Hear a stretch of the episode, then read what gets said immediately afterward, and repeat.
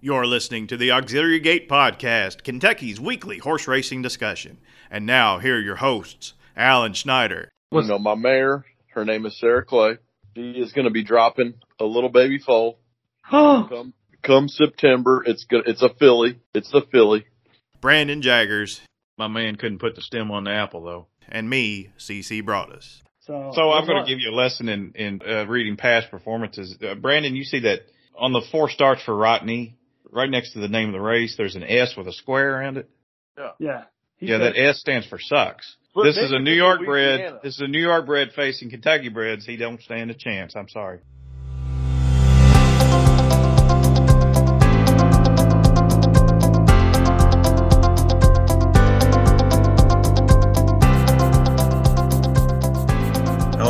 Welcome. This is episode number 99 of the Auxiliary Gate Podcast. Alan Schneider, we are a force in the podcasting world. Your thoughts as we approach podcast number 100. Well, uh, syndication, man. Uh, That's when that's that's how you get the money, right? Syndication, like Friends and The Office and stuff like they they hit the five year mark and then the millions just roll in for everybody. I'm assuming that's what works for us, right? I believe. Um, but you know, 99 99 episodes so far. It's a 99 to one shot. Everybody listens to this damn thing. So, hey, I'm happy. Let's talk about the, the syndication thing with our marketing manager, and that would be Brandon Jaggers, who joins us two two episodes in a row. Brandon, we're Oh, glad yeah. to have you with us. Well, uh, tis the season. I'm excited. It's April here in Kentucky. Uh, we're still looking for that uh, marquee sponsor for the hundredth episode. It's we got a lot in production with it. We've got all of my uh, horses I've misnamed or mispronounced on the pod, so that's going to roll for about six minutes. It's basically going to be a culmination of all the funny uh, cuts in and out from all of our guests, as well as your great co-host uh, from all 99 episodes. Who's So I can't wait that? for the hundredth. Who's editing that? Well, that's CC, of course. Oh, CC, okay. of course. What was the name of that horse? I think it was two summers ago that it was a Jimmy DeVito horse, turf sprinter, that you just totally Yeah. butchered the name. I can't remember his name now. Oh, Well yeah. abled. Well, Well Will, Bled. Willa Bled. Well, Larry Bled. Ravelli. Larry Ravelli, yeah. Was, was it Larry Ravelli? I was thinking it's DeVito. Okay, yeah. Well, Bled. Well And that Bled. horse I won. love it. that horse Yeah. won. Yeah, it did. Yeah, that. I was in Yeah. Miami. I was at Gulfstream that day. I was at at Gulfstream and I was just sitting there and laughed and laughed and laughed watching that horse uh, on the on the simulcast feed. Is I'll never forget that. That's a fast horse. Yeah, it's a good horse. Yeah. All right, Created Ellis. let's get down to business.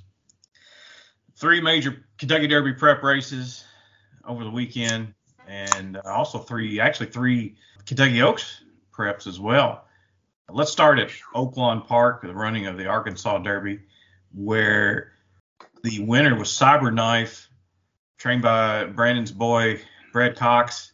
Cyberknife won easily to Barber Road, and of course the highly touted filly Secret Oath for D. Wayne Lukas. Uh, Cyberknife, Brandon, your thoughts? Uh, what what are we doing here going forward? They're going straight to the Derby. Yeah, going straight to the Derby. They've got a lot of time. I think this horse was pretty green coming down the lane. Uh, you might see a little bit more with this horse. I got to go back more past performances, but I knew it through a, a dud in a previous race. But I think this horse can m- maybe improve off that effort. Uh, I thought Barber Road was actually a really good horse that day too, and Secret Oath just had a real trouble path. Didn't break the the greatest. Spotted a lot of horses. Made a big move sweeping for home, but just didn't have enough. And you know, Cox, and when you get Florent Geroux, Florent always likes to go to the lead or be right up off the pace. So he had that horse right in striking distance. So I, I congratulate the team there, Cox and Florent. Alan, uh, strangely run race. I think the Yeah. first quarter was one of the fastest opening quarters for a, a mile and eighth race at Oaklawn at the meet. The but the half was one of the slower half miles. So you know they, they scrambled early to get position, and then they, they kind of slowed it down in the middle. Your thoughts on Cyber Knife? I mean, what what what do we do? That that effort may not have been as good as we initially thought. Uh, I think it is. I'm a Cyberknife fan. I've been waiting for the horse for the light to come on. The light came on at the fairgrounds. I'm not surprised in the slightest that he won down Oaklawn. Actually, I thought it was a really heady move by Flo because uh, I was wondering what he was doing initially, right? Because it looked like they were flying up front, like he moved prematurely between horses.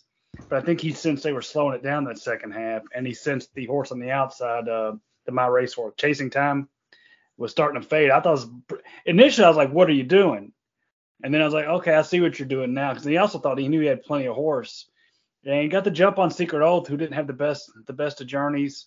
It was a winning move, and despite the fact that I thought he might have moved prematurely, he still held sway down the lane fairly easily. I think Cyberknives, if he's got one more move in him, which he very well may, because he's always been highly regarded, and it's always a matter does the mind catch up to the physical ability. To me, there's one more jump in him. I think he's as, as prime a contender on Derby days as damn near anybody. I, I'm a Cyberknife fan in this day and age, you want a lot of space between races, and there's going to be five weeks now between this Arkansas Derby and the Kentucky Derby. I think we'll, we'll know just watching this horse train. Yeah, uh, he's got that forward move in him, and I think uh, you're right. One one more forward move, and he's he is a primary contender. He's got the pedigree. He's a gun runner out of a really classy mare that I think the Ramseys campaigned. Awesome flower for uh, yeah. Mike but uh, this this horse, uh, yeah, he, he bears watching, and and the runner up Barber Road is the type of horse you probably want to use in your superfectas. Every time out, brings it every time, doesn't he? He, he brings it every single time. He brings his lunch pail, and mm-hmm. yeah, but yeah, you know, I, I don't think he's a win contender, but like I said, it's uh, if you know if you did have a meltdown, he might have a chance, but. Mm-hmm. And then the the Filly Secret Oath probably going to go back to the Kentucky Oaks and she might be the favorite in the Oaks. Uh, your, your initial thoughts uh, right now, five weeks out on Secret. Well, you got you got Kathleen O in the Oaks, right? You've got uh, Secret Oath. You've got Echo Zulu. I'm forgetting another big one off the top of my head. Uh, yeah, help me out. There's another, there's a couple more.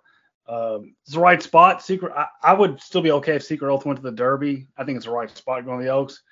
But I, Luis Contreras might have got a little panicky, I think, in that race. Uh, he made a bold, bold. She made a bold, bold move.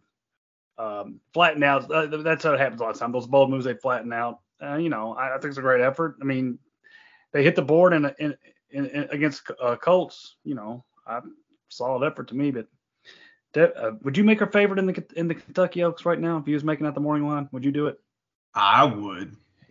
The, what worries me is she started to drift in a little bit there at the end. I, I know that could have been a result of the huge move. I don't know, maybe uh, too much too soon. I, I, don't know. So I mean, I, I, see your point there. Yeah. People were critical of Contreras stop stopping riding on her late. I think I think she was just spent and then she started to drift in a little bit. I think he was trying to straighten her out a little bit. But that that always concerns me for a yes. It's had a lot of big numbers.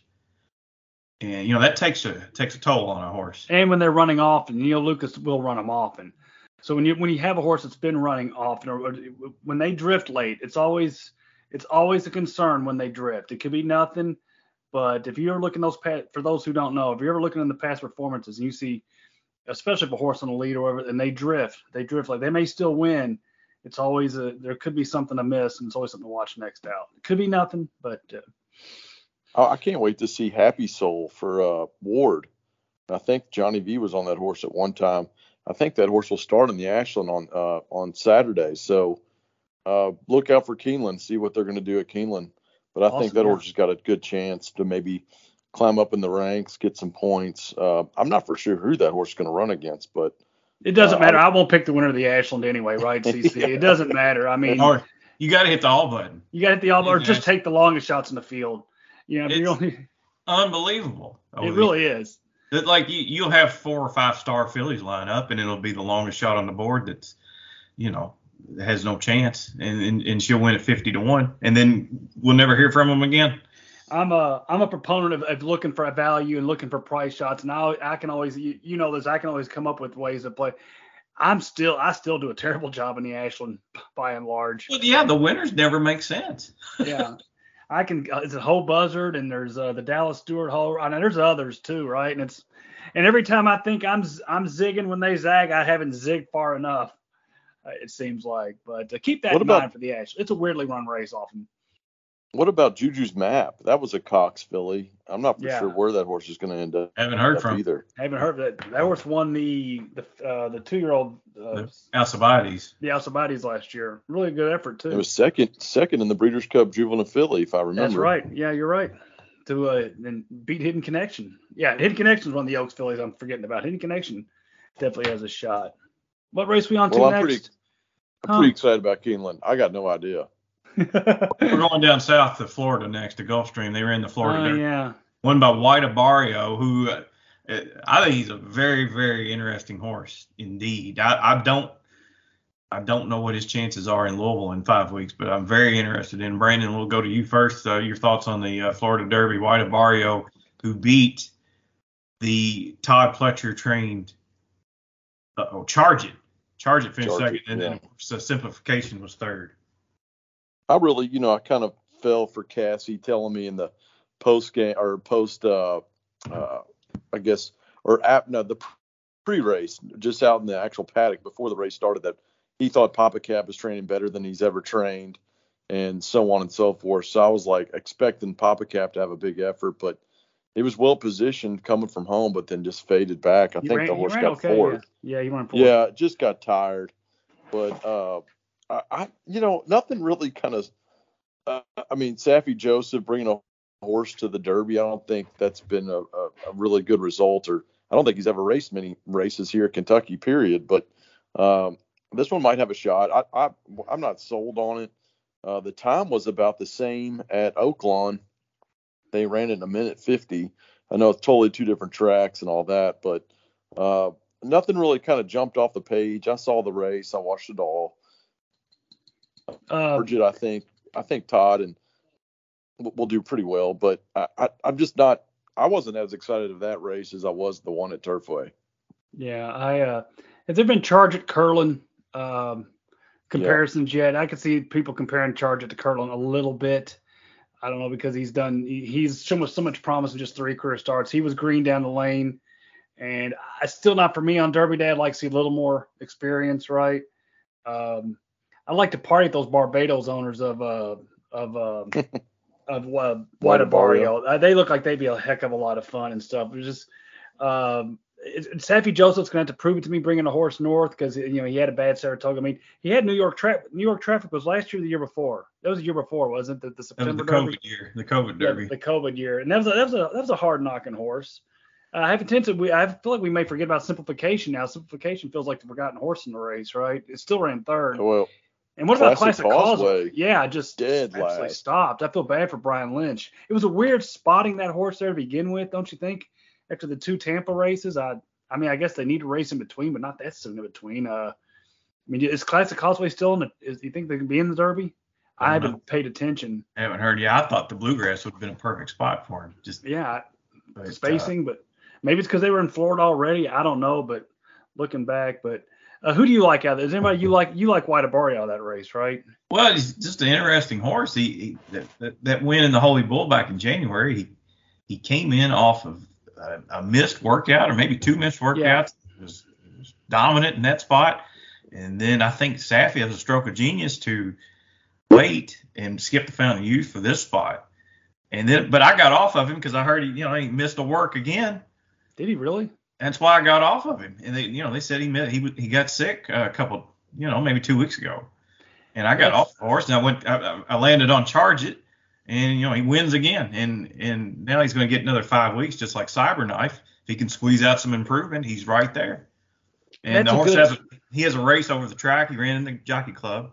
Yeah, fall. that's true. I Yeah. think he was third, maybe behind uh, Smile Happy and uh, Classic Causeway, or, or maybe maybe split those two. But you know, I, th- these trainers that don't, that don't do well outside of Florida, that that is a cause for Concern. concern. Yes. But you know, we've said that about a lot of trainers over the years. They couldn't win the big one. Same with basketball. You know, a coach can't win the big one until they do. And then Jay Wright wins it again and again, right? He wins it a Right, couple so- times.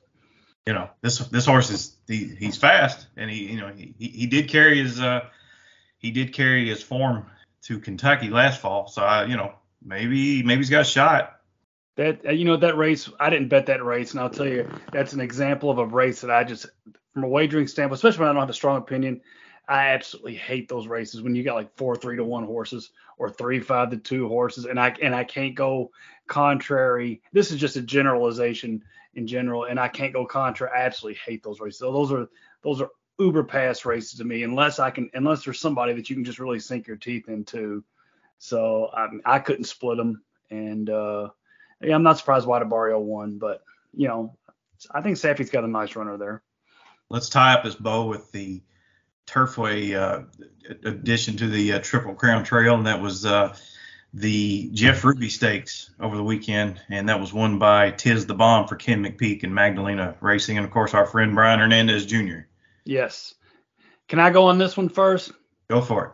I love this horse. You know, I love Tiz the Bomb. I think Tiz the Bomb is one of those underrated horses you're going to see. He may start to get a little more love, but if you take a look, he got that horse, the, the one bad race in Florida, I think has given a lot of people pause on what he's accomplished so far in his career. This horse started running like last July at Ellis, right? I want to say, and wins on the wins the stakes at, at uh, Kentucky Downs, wins the stakes, the Bourbon, right at uh, Keeneland. He broke through the gate that day and ran off a quarter mile, right? If people forget that, looked like he was dead in the water. Won the race going away, was absolutely flying down the stretch in the Breeders' Cup Juvenile juvenile turf, and it gets overlooked. His performance in race gets overlooked because of the the crap that happened wagering wise out there in California. Uh, was wide in the um, in the Battaglia gets Brian Hernandez, and I thought he put forth his best effort the other. day. I thought he I thought he ran fantastically. Uh, he is going to the Kentucky Derby. I'm glad he's going to the Kentucky Derby. With that resume, uh, he's going to get he's going to get knocked a lot because he doesn't have that dirt star dirt he'll be on my ticket. I'll tell you that right now. I thought Tiz the Bomb was fantastic. Yeah, that monster move coming from home and taking the lead. Essentially no a hand ride too. Yeah, no one did that in the other two in the other two right. derbies. Right. And this horse looked like a damn monster. So, I mean, of course, to me, it jumped off the page.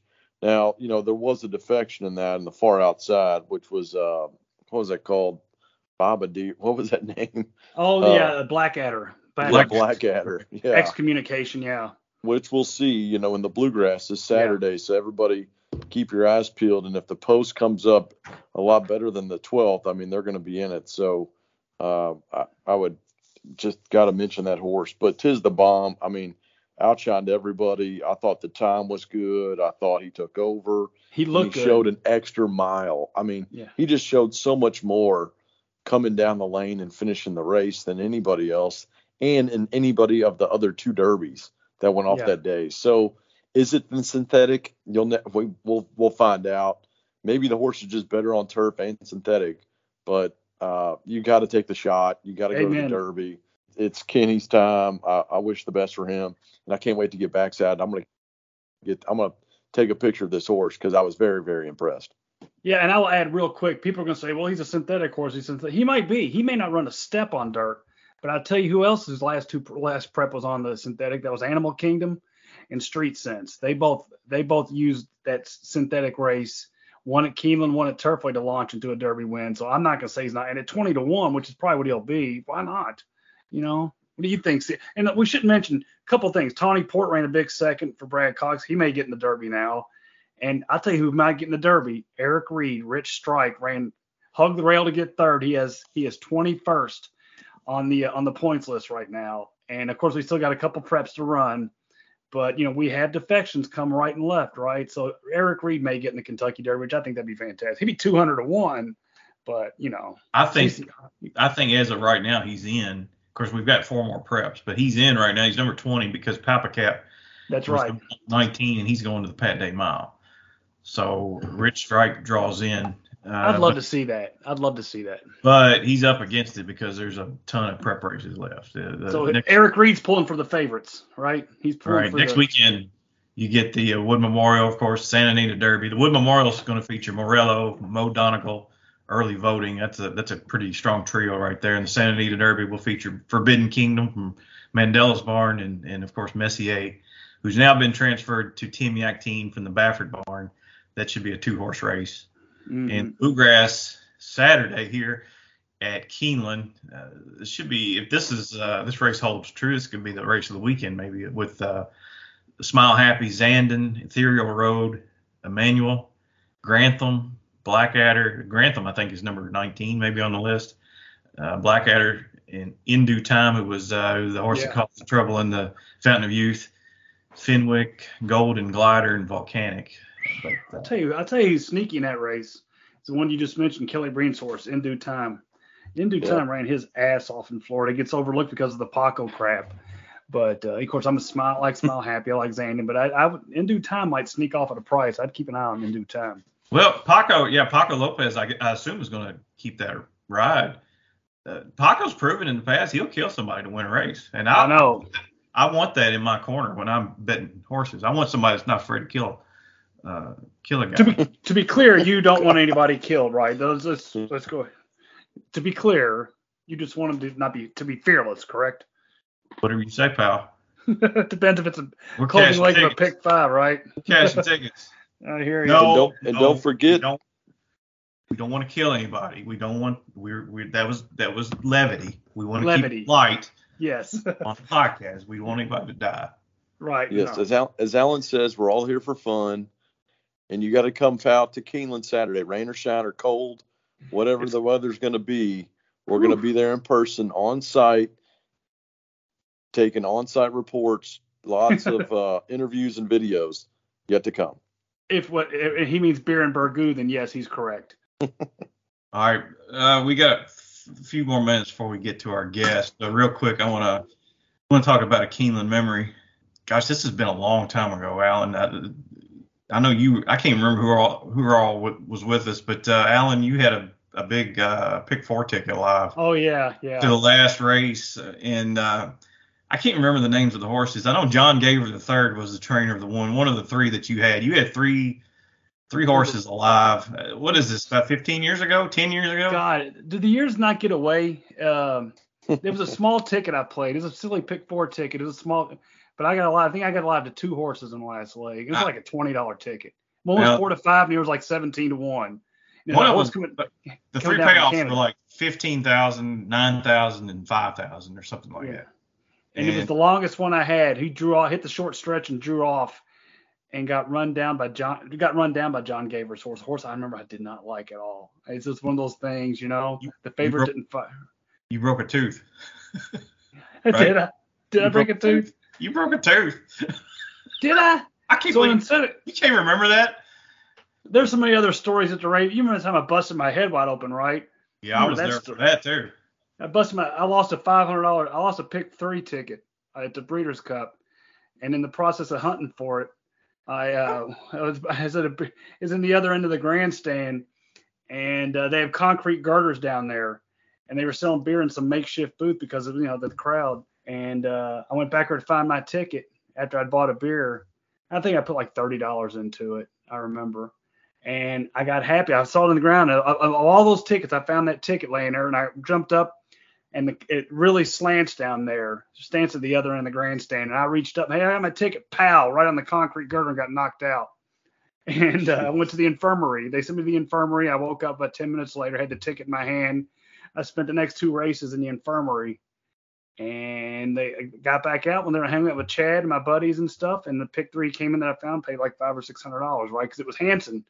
You remember that? You remember that? You and I watched the the Breeders' Cup turf from the infirmary. I'm fairly certain. Yes. I was with you. You don't probably don't remember it because you were loopy, but yeah. but I had my ticket. That's the at the end of the day. It's like you know, it's like it was well worth it, right? Uh, there, Right. I think beer was on me after that. I couldn't drink any because I was lightheaded. Uh, but I had a, I had you know, I probably bled out pretty good because I already had too much beer in me. We were there for the Calvin Borel and the uh, Javier Castellano fight too, right? We were there Yes. for that. That's correct. Yeah. We'll have more Keeneland talk later, but uh, right now let's meet our guest. Yeah, thank you, CC. Uh, as we alluded to earlier, it's it's early April here in Kentucky, and that means it's time for the always highly anticipated Keeneland Spring Meet. It's the annual rite of passage in Central Kentucky. So we decided to bring Jim Jim Goodman, pardon me, Jim Goodman on to get the ball rolling for Keeneland. Jim is not only the director of wagering development at the Heaven on Earth racetrack known as Keeneland, but he also co-hosts the Keeneland Select in the Money podcast with Kentucky Wildcat announcing legend and former Auxiliary Gate guest Tom Leach. He's a busy man this time of year, but he was gracious enough to join us tonight, and we thank him for that. Jim Goodman, how's it going, my man? Well, I just happened to be available tonight. I was supposed supposed to be in New Orleans this weekend, but you know how that went. Yeah. So um, we'll touch on that. I had a place to stay and everything, but we won't talk about that right now. We will we'll bring up some of that stuff as a whole. But for Okay. people that don't know, Jim is a like all of us here on the podcast. Jim's a big Kentucky Wildcat fan, and we're going to touch on some of that stuff a little bit. We won't get into the the nasty stuff, not the nasty stuff, more disappointing stuff here in a moment. But uh, you know they're going to be playing a basketball. This is taped on Monday night, so we don't know who's going to win the national championship yet. Do you, is anybody you're for? Who are you pulling for, Jim?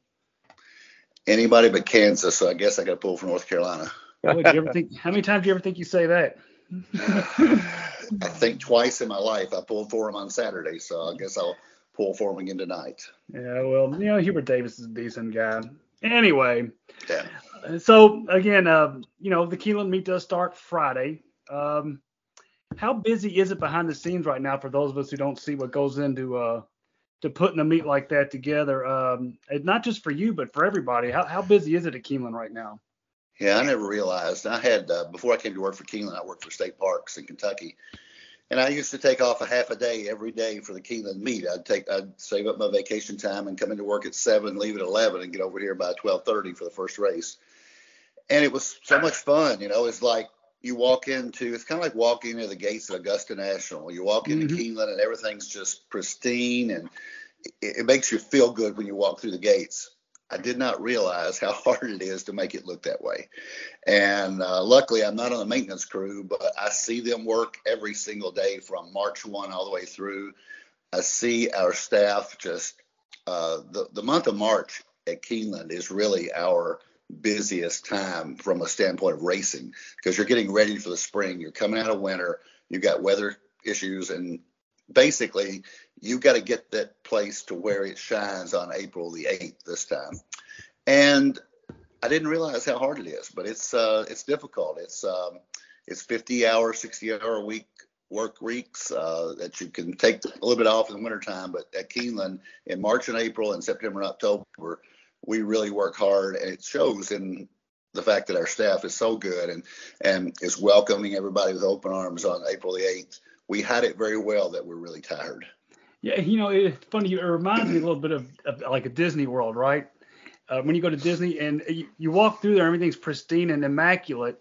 But you know, when you go to bed of a night, you know, when when you're not there, those people are working their tails off, right, to get it to look that way. Where you take it for granted how well it looks, right? I mean, it's it's a massive undertaking, especially with the weather issues you got to go into with with March, right?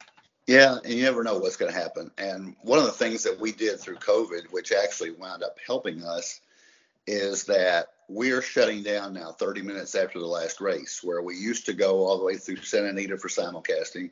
We've got Red Mile open now for simulcasting, so we've got that option. And Ah. mo- more people are betting on their phone now. So the simulcasting had fallen off quite a bit at Keeneland. Most people just exit after the live race. Well, you see our housekeeping people now, 30 minutes after the last race, they're out there cleaning everything. So it gives them about a two hour head start, which is a huge advantage for us uh, to get through that, you know, before two o'clock in the morning. It's, uh, it looks pretty rough Saturday night after the bluegrass is over, but Sunday morning we're, we're back racing and it looks just like it did on Friday morning.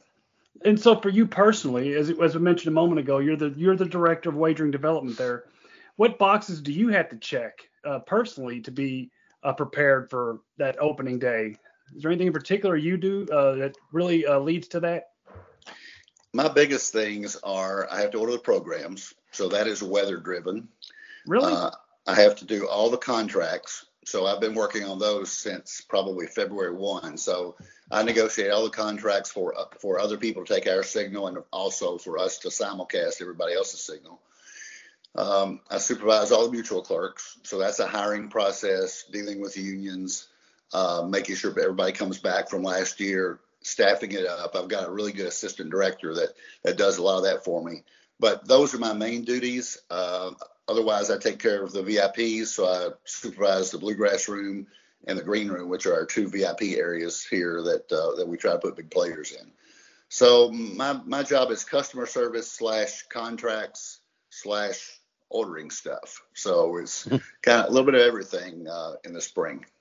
Well, you know, I think you actually sold yourself short there because one of the things I think you're you become known uh, across the state and across the thoroughbred industry is that that wager that Keeneland came up with last meet, uh, the three dollars. Make sure I get this right now. The three dollar turf pick three, and that was your baby, wasn't it? It was. We were talking about doing some things uh, prior to COVID that got put off because we, everything was just so. We missed spring of 2020 and then uh, didn't have any very many people here in, in, the fall of 2020. So when we started talking about last fall, um, my new boss, the vice president of racing, Gatewood Bell, and I sat down and we talked about having a higher minimum daily double or a ha- having a higher minimum pick three. And I just came up with the fact that a lot of people like to bet the turf races. They're the best races at Keeneland as long as the weather's good mm-hmm. with full fields. And nobody had ever tied those together.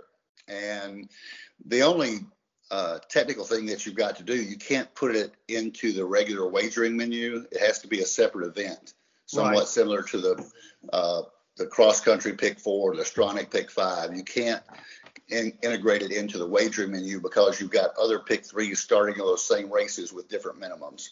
So we decided to make it a three dollar pick three rather than a five dollar. We thought the three dollar was kind of a sweet spot. I was very happy with handle last year. We did two hundred thirty thousand dollars on opening Saturday in the fall, and we averaged over one hundred thirty thousand even with the days that we had taken off the turf.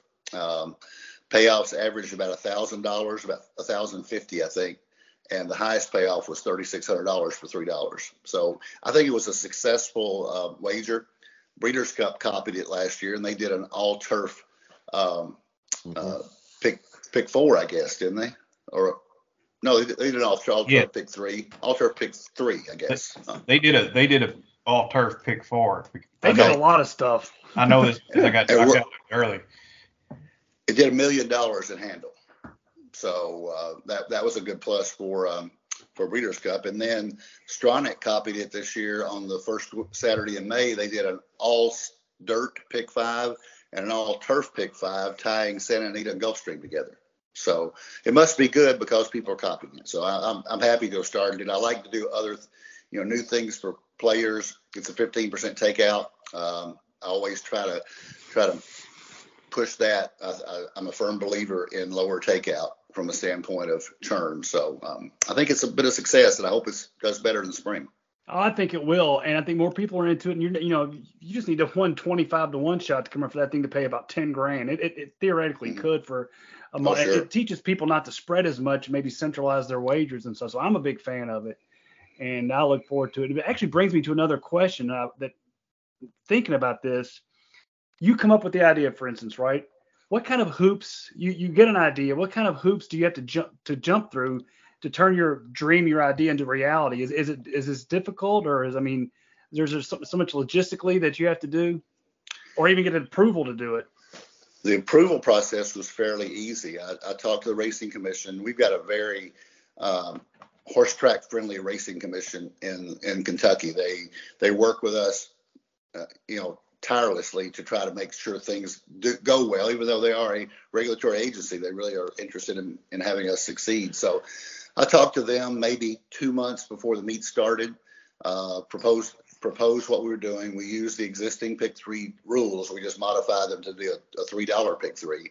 So that was simple. They approved it. Um, you have to talk to Equibase about building a separate card and that's a little additional cost for the host track. They put together a card that that you could download from Equibase or or um, or Brisnet, and then um, you have to set up a separate wagering event, and that's probably the most work because United Tote has to set that up, and then they have to put that out to all your wagering outlets to make sure they connect to it.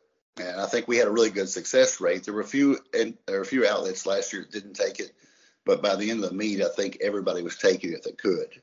Um, the uh, computer wagers didn't wager on it. They don't usually have the data available to tie into special events like that. So that's another reason that it was uh, the retail players dominated that. So um, that's a, that's a good thing for the average player. Do do people send you ideas uh, for new wagers? Do you come up with them? Do you have a team that brainstorms them, or or people? Hey Jim, because I know you're around a lot of big time players, right? And and small time players, and they probably come up with that. Do people feed you ideas or? Yes, I've had uh, I've had players come to me with higher minimum came from players. That was the idea. They said the 50 cent pick three, pick four, pick five, the 10 cent super have diluted their payoffs right. so much that they were looking for better opportunities, and it was tailored toward that. I, I, had some criticism uh, initially from from smaller players that said, "I can't afford to play it," and my answer to that is, play the regular pick three. Right. It's 50 cents. Uh, this is a special wager. If you don't want to play it, that's fine. But if you do want to play it, a three dollar minimum makes a lot of sense for a pick three because it basically the payoffs can be outstanding because you can't spread as much. Right. Um, so yes, other players have brought ideas to me. Uh, anything from a uh, when the golden hour wager started out in California, they uh, somebody co- told me I should copy that with a late daily double that was a five dollar minimum. Um, but I, I, came up with this because it was unique and uh, it, it's worked out well.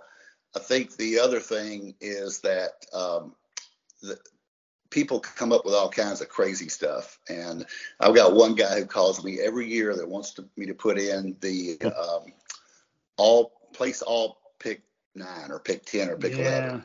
Yeah. And I and I hate that wager. And I I don't mind telling you. I mean, I, I want I want it to be player friendly. That is anything but player friendly, and it's anything but track friendly.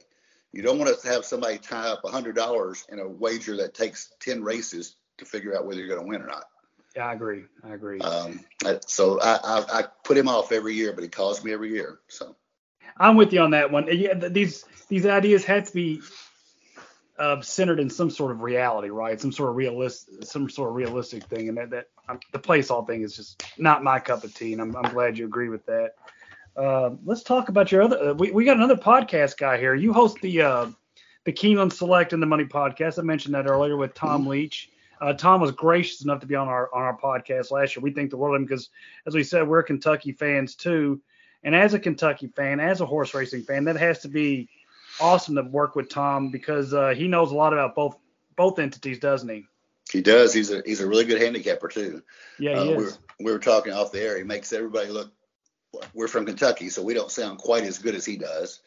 Um, but he's he's a professional and he's a great handicapper, just a really good person. And he's it's fun to talk about. Every week we talk about horse racing, but we also talk about Kentucky basketball a little bit. So um, it, it's a fun thing. We do it once a week. We usually pick a pick four from the major tracks and during live racing, we actually do it every day, and we focus mm. on our late pick four and any other wagers that we think is is good to pass along. We've got a fairly loyal listenership among our Keeneland Select players. So that's good. Yeah, I've listened before. I'm I'm a fan of it, and now we've had both halves of that in the money podcast double on there. So we we truly feel honored. And you know, talking about wagering, when you find the time to play, uh, is there a wager? Is there an angle? Is there a, a trainer, a jockey that uh, that you gravitate to? What what's Jim Goodman's uh, uh, handicapping acumen? What do you like? My favorite bet's the pick four, pick five. Um, uh, it's probably not the smartest bet for a novice to try. I, I right. truly I try, try to get people to focus on win place and exactas. Um, that's the smartest wager. That's the way to stay in the game longer. But I like to play the pick fours and pick fives because I, I really enjoy that challenge.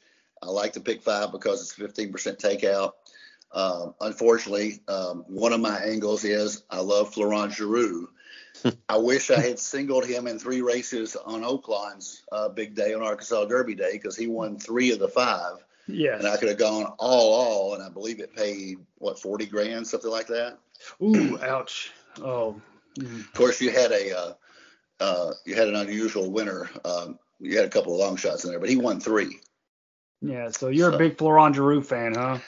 I, have liked Florent since he uh, since he was at Arlington. I um, I remember picking him up there. Uh, one of his uh, his mother-in-law is a good friend of mine. She used to be the simulcast director at Arlington Park, and so we talk about Flo a lot. Uh, for example, the, the during the in the Arkansas Derby, um, you know, he was torn between riding Brad's horse, um, uh, Cyberknife, and uh, Brisset's horse, um, We the People. And Brad said he kind of twisted his arm, talked him into it. I'm glad he did because he, he won, and We the People didn't didn't fire that day.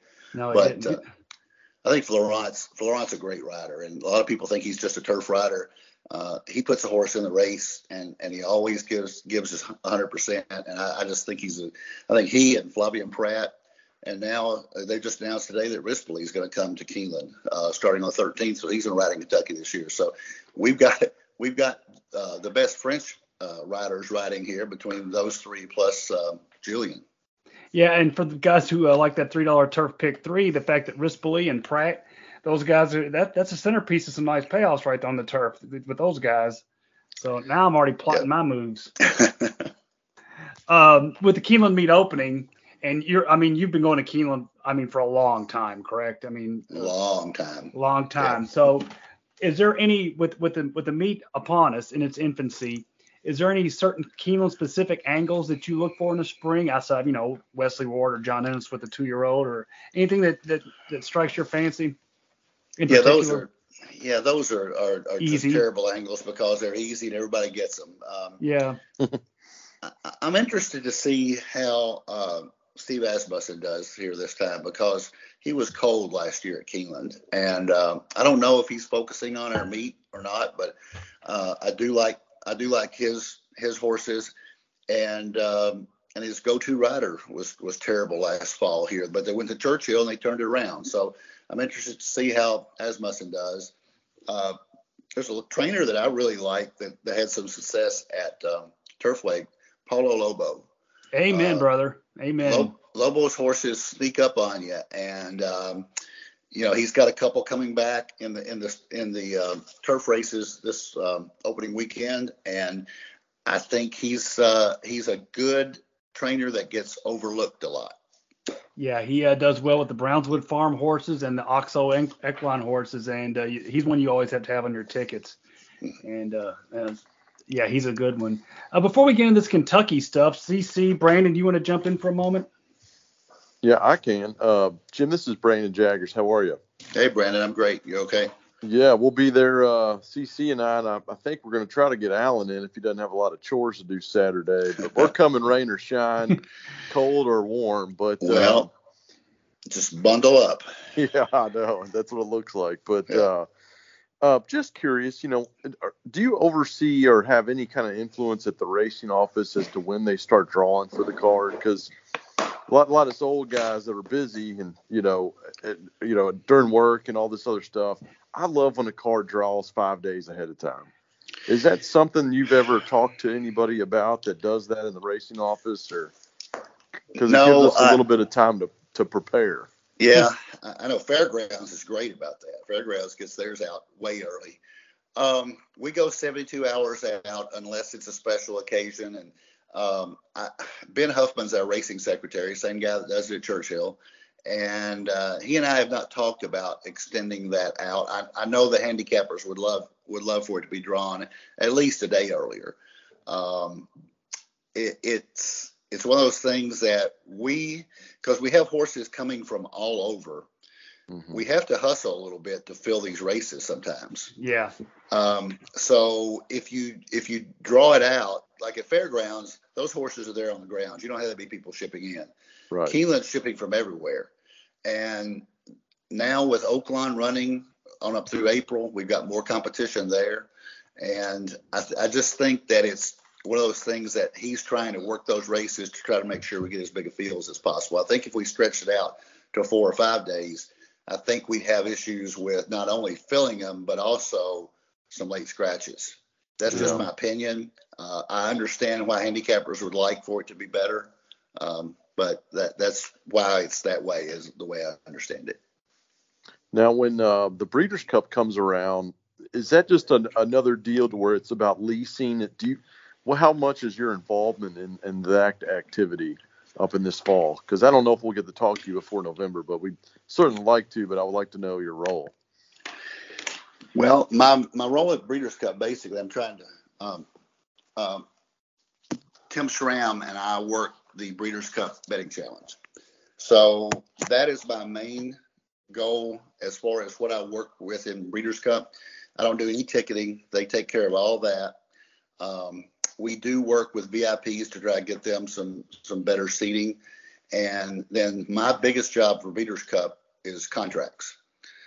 So uh, we start working on those right after live meets over in the spring. And I will be getting contract packets out to everybody that takes Breeders' Cup, not only domestically but internationally. So that's my summer. oh boy! Wow. Luckily, though, I've done it twice. It was hard in 2015. It wasn't quite as hard in 2020. It won't be quite as hard in 22 because basically the same people that were the contacts at the other tracks are still in place. Good. So uh, that that won't be quite as hard, but that's my main job. My assistant director is responsible for staffing the mutuel clerks, um, and we get clerks from all over the country. We have basically a checklist of clerks that come from Santa Anita, uh, Del Mar. A lot, of, a lot of those clerks out there worked, you know, 10 or 12 Breeders' Cups, so they like to travel. Uh, we get a few from New York and quite a few from Churchill, obviously. Uh, so we have to staff up. We take Keeneland, that usually is a sleepy little track with 25,000 people on a Saturday, to take it to 50,000. We obviously have to have a whole lot more clerks.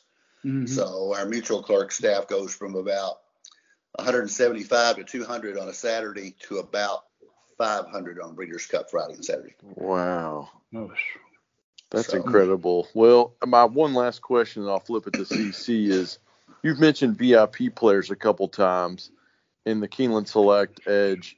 You know, I guess describe a little bit about what what is that type of clientele to you guys? What does that mean? What does their handle mean? How do they identify themselves to you? We've got a situation in Keeneland Select where we rank players based on their handle. So they're either platinum, gold, or silver based on how much they do per year. And then we have such a, a short meet. excuse me. I have VIP managers from Santa Anita, uh, New York, California, uh, uh, Del Mar, um, Gulfstream calling me, and they'll, you know, basically we've got a little network of VIP managers Tom Quigley out in Santa Anita, uh, for example, sends me some players, and you know we verify through each other what kind of players they are. Um, our green room here is very limited. We try to have a minimum wager per day out of a table up there. Um, other than that, we just basically use it, use our network to identify those players.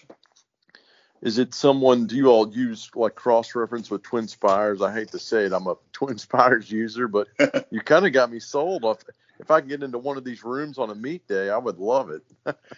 um, I work with uh, the VIP managers at Twin Spires regularly, so um, they've got a big player coming down opening weekend that I was just able to get accommodations for yesterday. So CC Broaddus, is it him? Yeah, well, I think I think Broaddus was the last name.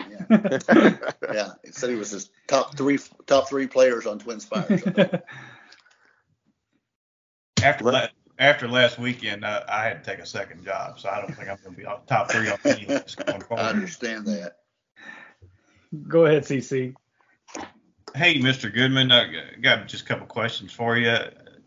You know, Keeneland's been on the forefront of just about, I mean, a, a ton of innovations and additions to the to the plan itself.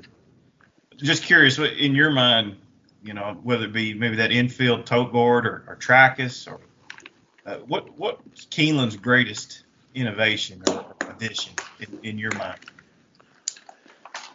Well, I think one of the things that I when I went to work at Keeneland, you have this idea that we're a traditional track, that we've got racing mm-hmm. as it was meant to be, used to be uh, our ma- mantra.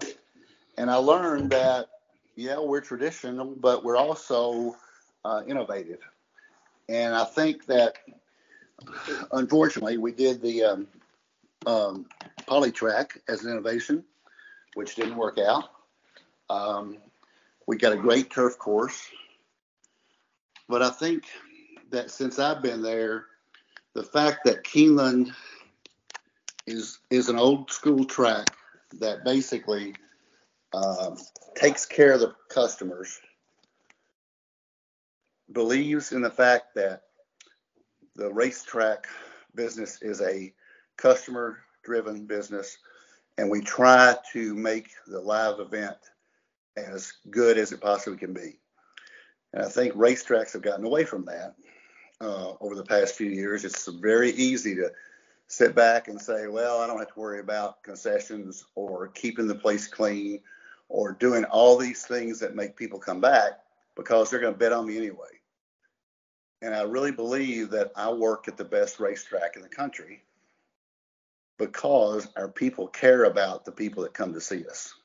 Mm-hmm. And that's that's a very simplistic you know notion that you you care about the people who pay your bills, but we really do. And I think there are a number of tracks that still do that. I think Saratoga does that. I think Del Mar does that. I think Oaklawn does that. And that's why you see all those people at those venues. Um, Keeneland has a a short enough meet that it's a very social event that it's that it's hard to get into. It's a special treat for somebody to come to Keeneland. Um, so we got an advantage that way. But as far as being, excuse me, innovative, I think we've been very aggressive with our wagering menu. We've uh, lowered our minimums. We were one of the first to do a 10, 10 cent super, one of the first to do a 50 cent pick five. Um, so I think we we've done some changes in our wagering menu, and, and the pick three, the turf pick three that we did last year, is an example of what we we sit down and talk about what we need to do to make it better, and we don't just rest on our laurels. And I I've always enjoyed working in Keeneland for that reason that uh, they we care about the people, we want to get better, and we want to make sure that Keeneland maintains its status at the top of the heap. Speaking of taking care of your customers, I know one customer in particular uh, that wagers Brandon Jaggers type money. That's uh, Mike Maloney, and I know uh, yeah. I read an article about him a long time ago. He he actually had his own office or his own room at Keeneland. It Was it is that correct? And what what does he do now with the simulcasting that moved moved to the Red Mile? So when I first uh, arrived at Keeneland, which was 16 years ago, um, my office was actually right next to Mike's office, and um, Mike had his own office, has his own had his own teller, uh, had eight TVs set up in there, and uh, was you know, the hardest working handicapper I've ever seen in my life. If he spent 40 hours a week there, he had to spend 70 hours a week there. And um, Mike is just a good guy. He's he works hard. He does his own numbers. You you look at his racing form; it's got red marks all over it that don't mean anything to anybody but him. And um, and Mike uh, maintained that office at Keeneland until we moved to Red Mile in 2015 we built him an office, a similar office at Red Mile, and then he stayed over there for about four years. And then I think he's wagering online now. I don't know with, with what service, but he's still wagering, but he's not uh, he's not at Red Mile or Keeneland. Uh, I want to piggyback on something Brandon asked earlier. That do you have a playbook that you use when you're uh, like most tracks will only do more than no more than two or three pick fours uh, two pick fives on a card. Is is there a, a, wagering study or a playbook that you all like that you guys go by to, to card the, the wagering for a particular meet? Well, I think we expanded to the early pick five because of the success that, that it had in California. Um, we saw what it was doing out there. It had success for different reasons out there because they have a lower takeout on the early pick five than they do the late pick five. But we saw how much handle was being generated we wanted to get that interest in that first race, which is one of the things that you you, you fight as a as a racetrack. That was like first race is a throwaway. You throw a you know a two year old mm-hmm. you know a two year old or a maiden claim or something like that. Well, there's a lot of potential for growth there, and what we've seen is that obviously if somebody's betting a pick five, they bet the race you know internally, and there's more interest in the early pick four that starts the second race. As far as the playbook, no, there's no certain there's no certain thing that I that I look at. We did add a third pick five uh, out of necessity for Saturday's Toyota Bluegrass card because we needed to make NBC's post time of 5:10 p.m. And when you build, that's the other thing I do. I, I, I build post times, and uh, so when you start building at one o'clock, you can't make the 11th race 5:10. It's just impossible. yeah. So we did some things. We're we're actually running our first race at 12:30 on that day, and we're running the bluegrass as the ninth race of the day.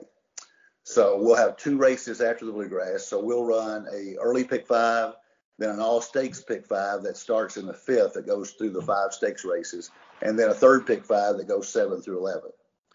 Um, I, I don't like to do the third pick five because it does tie up handle. It ties up money that could otherwise be being churned through into race wagers. So that's that's a negative, but I thought that in this case we got to do an all stakes pick five because that hand, that'll, that'll handle over a million dollars probably, and then the late pick five is just something that's consistent that we want to make sure that players get used to always having that late pick five no matter what you do with the middle of the card. So one of the things you're known for, I think, in handicapping circles is you've created the, uh, the handicapping contests at Keeneland, uh, the uh, the Grade One Gamble, which I think is in three weeks. Is that correct? It's 23rd, yes, it's the third Saturday this time. And then you've got another uh, for smaller players, another handicapping challenge. Maybe is it the same weekend? Maybe. Right. We're gonna try it. We've tried a little bit of everything, so we're gonna try that one on a Friday. Um, at, I was able to move the Grade One Gamble and my fall tournament called the NHC BCBC Challenge. They're both $3,500 buy-ins. I was able to move them to Saturday during COVID because I had more dining space and I was able to expand it to include online wagering. So we went from having 150 players, maybe 175 at Keeneland, to I had 250 last year in the in the fall contest and hoping for 300 this year. Hmm. So we're doing it on a Saturday now because I I went to the boss and I said, here's how much handle I did with 150 players in the Phoenix room versus what we did with 300 players that aren't in a contest the Saturday before.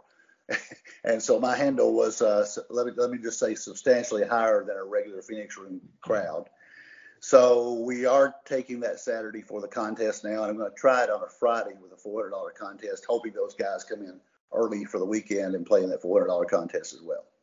What's it take to win a contest like that? Are these people firing every race? Are they, they they're selected, play four or five races on a card, or what? What's it take to win something like this?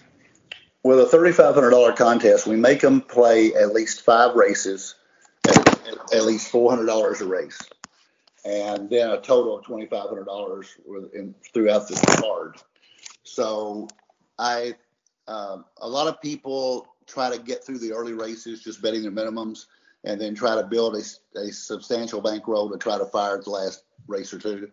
Uh, I've seen in these tournaments, I'm also the compliance officer for the BCBC, so I look at all the wagers there every year. And I've seen these guys just, I don't, you know, the guy that won the BCBC last year bet $34,000 on Knicks Go to win and came back with 140 grand. So, you know, there's all kinds of way of doing ways of doing it, but uh, basically you want to keep turning your money early unless you love something in the third race and you can fire at it.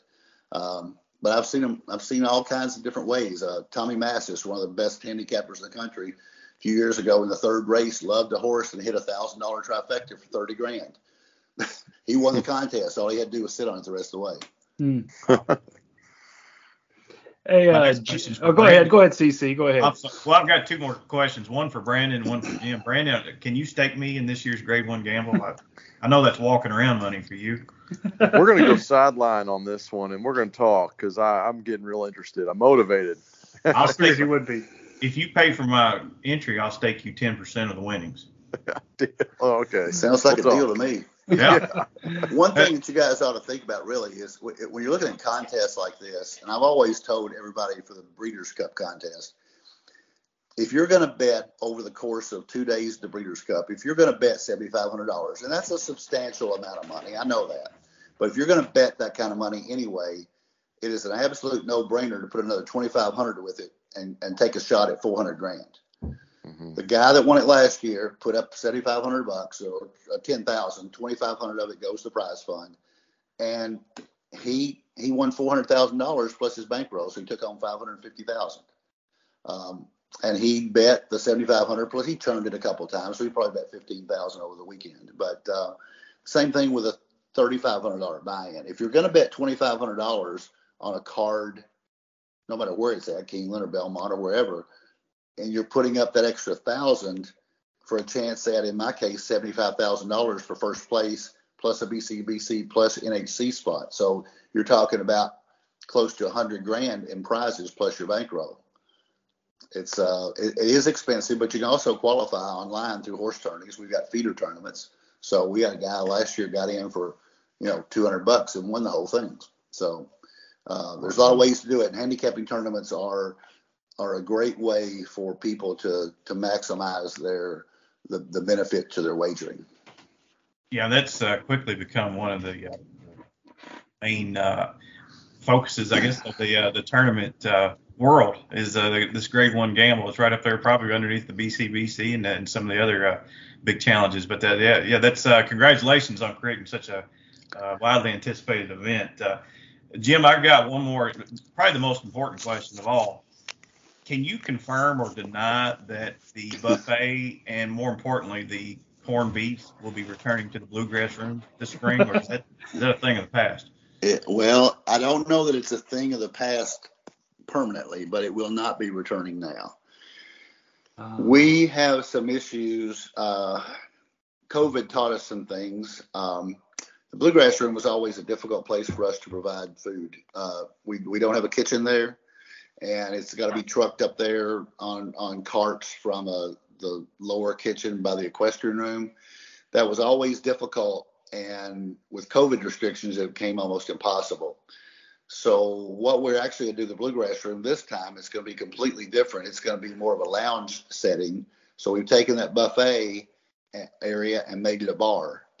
And so and we put a lot of nice furniture in there. They've got they've got uh, a lot of high tops, some couches. It's just more of a lounge setting than it is the formal dining room that we had before. So to answer your question, it won't be back. We do have still have the buffet, however, in the Phoenix room, which is right above the bluegrass room. Well, I have to I have to find my way up there then. Uh, but okay, I'm sorry to hijack the conversation. Uh, Oh, that's okay. Jim, uh, uh, what's your favorite concession at Keeneland? My favorite I- concession at Keeneland, um, probably, probably just the barbecue place on the first floor, right by, right outside the paddock. mhm, Uh, it's good so stuff. either either the barbecue, they've also got burgoo there, so I like the burgoo. Uh, I like the I like the smoked barbecue, and then I also have to do bread pudding. It's it's at a couple different concession stands. All right, we're on the same. All right, yeah, it's bread. Uh, the correct answer is bread pudding one, corned beef sandwich two, hot chocolate three in Oh, October. Hot yeah. chocolate October, but yeah, you're you're close. You, you we're on the same page. Yeah. All right, Alan, I'm sorry about all that. Oh, you're fine, but it's it's actually corned beef sandwich one, burgoo two, but I digress. Um, we we got to talk about Kentucky, the Kentucky Wildcats. Where you go, right, Jim? Like I said, you're a big you're a big UK fan, right? I am. Yeah. I am. Um, more basketball, more football. Do you go to both games or just just basketball? Uh, go to both. Uh, got season tickets for both right now. Uh, I, I let football go for a while. Uh, got them back last year. I was a fair weather fan. I, to be quite honest, I do have an excuse. There are times when I can't go to football games because Keeneland's running in Keeneland, right. October. Right. Um, and we have no control over the post times. No. I mean, over the uh, football times. And you know, just screwy things happen, and and you have a one o'clock game, and there's no way I can get there. I can get there. I have tested it. I can run on uh, on Saturday, opening Saturday. We get out of there at 6:30, and I have made kickoff at 7:30. Oof. That's But that's hard. hard. It's That's hard. It's only about ten minutes away, but that last hour is tough. Yeah, it's Uh, ten minutes away on a great day uh, at three o'clock in the morning. It's it's not Yeah. ten minutes away at six thirty after a No. Day. No, it's not. Um, and you got to know how to get out of Keeneland too, the back way. Um, Yeah. But their their football team has turned it around. Their basketball team was so good in January. I wish I the tournament had been February, the first weekend in February instead of the first weekend in April. Um, we we had everything going. Uh, this is the last time I'll say this because my everybody gets tired of it. But we beat Kansas by 18 at Kansas, and we beat North Carolina by 29 on a neutral floor in Vegas. yeah. And they're playing for the Dadgum National Championship. Got to got to move that tournament, I guess. Move, move it up. Yeah, uh, but I swear, you know, I don't want to make excuses for Kentucky, but Ty Ty Washington was never the same No, after he he, wasn't. came back with his injury, and neither was Sahvir. Uh, Wheeler took those con- concussions uh, and got knocked out for a couple of games, and came back and hurt his wrist, and he was never the same either. And um, the other thing that that was a factor that I thought would help us while they were out, they moved Kellan Grady to point guard, and he played 39 minutes out of 40 and I swear his legs were dead the last three or four games. He couldn't hit a jump shot. I agree. And- You're right. That analysis spot on, folks. It was the guard play that the, the injuries of those two guys really set things aside. But you know, I'm not one to focus on the negatives. I want to focus on the positive. Oscar Tshiebwe, Oh, one of the best human beings ever to grace the, the college basketball landscape. Just one player of the year. Was it today or yesterday? Naismith player of the year. So my question to you is, you've got some pull at Keeneland. Can you get the can you get a race named after either Oscar Tshiebwe or Michelle Lovell? Can you do that? that might be tough. We, we don't name races after after anybody here except farms, and uh, that that would be tough. When he But buys I- a horse farm, with if his he NBA buys a horse farm, you know what I hope with Oscar is I hope they get the NIL deal straightened out where he can make some serious money in Lexington next next summer, Yeah. and he can come back. And I think that's a real possibility. I, I think it's it may be a pipe dream, but he loves it here. The people, it's amazing to be sitting in Rupp Arena and get more of an ovation for an Oscar rebound than somebody gets a three. I mean, it's, it's unreal. Uh, my son works for Central Bank, and they came up with um, the not only the three signal for somebody getting a three, but they've got the big cards that they hold up with an R. Uh, For his so, you know, rebounds. yeah, for rebound.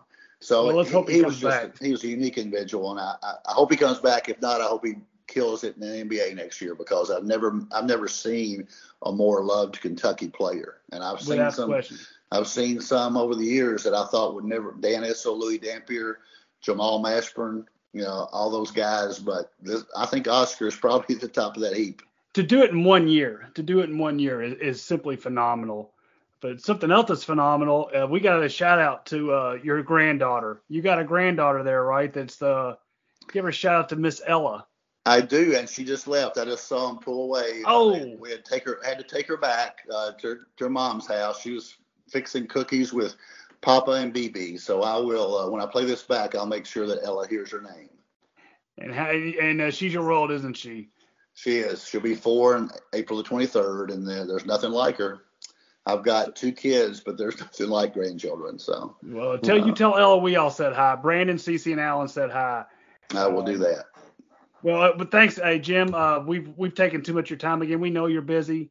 We truly do appreciate the job you do at Keeneland. It does not go unnoticed. From the betologist to the uh, the tailgate area. I mean, t- Keeneland thinks of everything, and obviously, and then they think of the horse players too as uh, you proven stuff. So we appreciate you taking your time, and I mean, just keep up the good work. Keep on being conservatively progressive.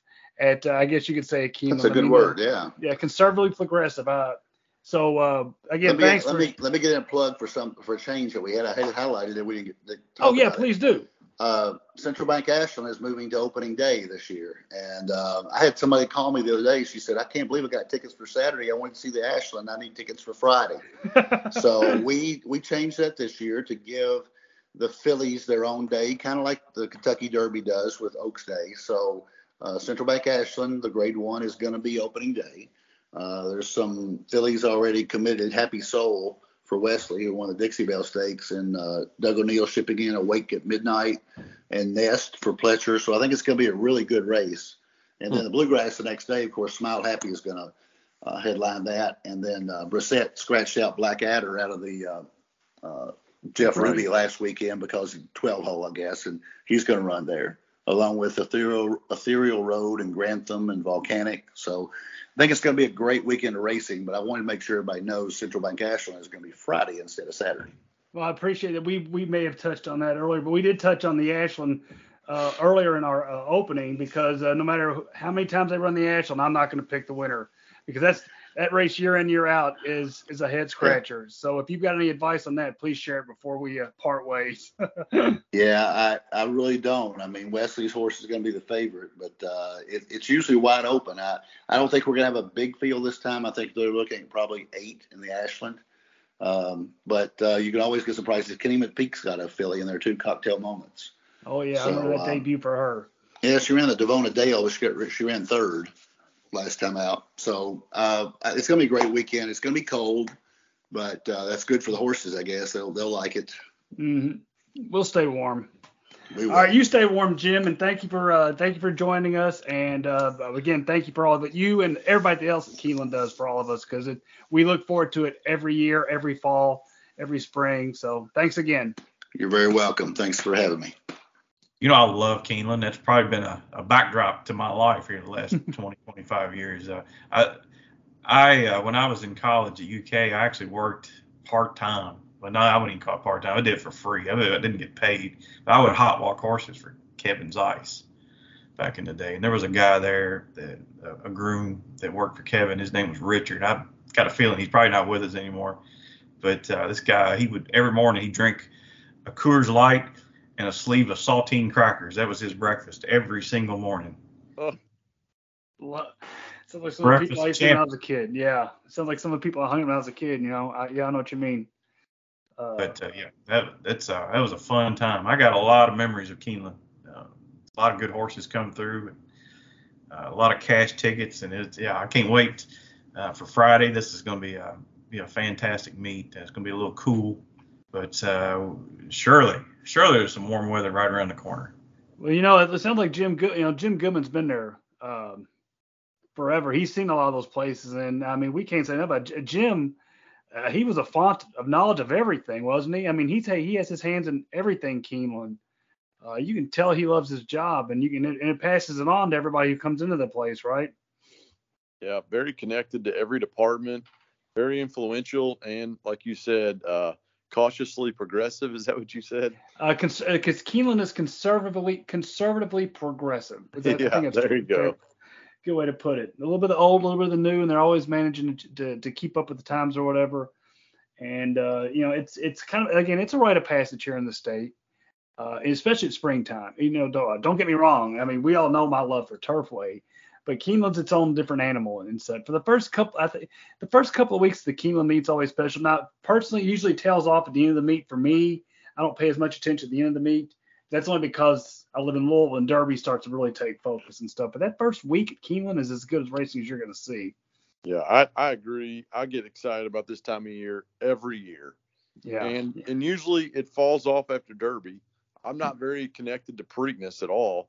I like the Belmont, but then you kind of go into the, the later summer with Saratoga and some other places. But these these next two months of Churchill and, and Keeneland are just they're fantastic, and the weather in Kentucky usually is perfect. And let's hope it doesn't. Usually, usually. All right, guys, let's wrap it up. Uh, just one more sleep until episode 100. I know you guys uh, was, will uh, are excited about this, and and, and we got a couple struggle. good couple of good guests lined up too. A couple of fan favorites with people we really like, and we're gonna do two pods this week. Oh boy. Right, right. That means more midnight oil for me. yeah. Sorry. All right. On behalf of Alan Schneider and Brandon Jaggers, and thanks to our guest, Jim Goodman, this is CC Broaddus reminding you that gambling money ain't got no home.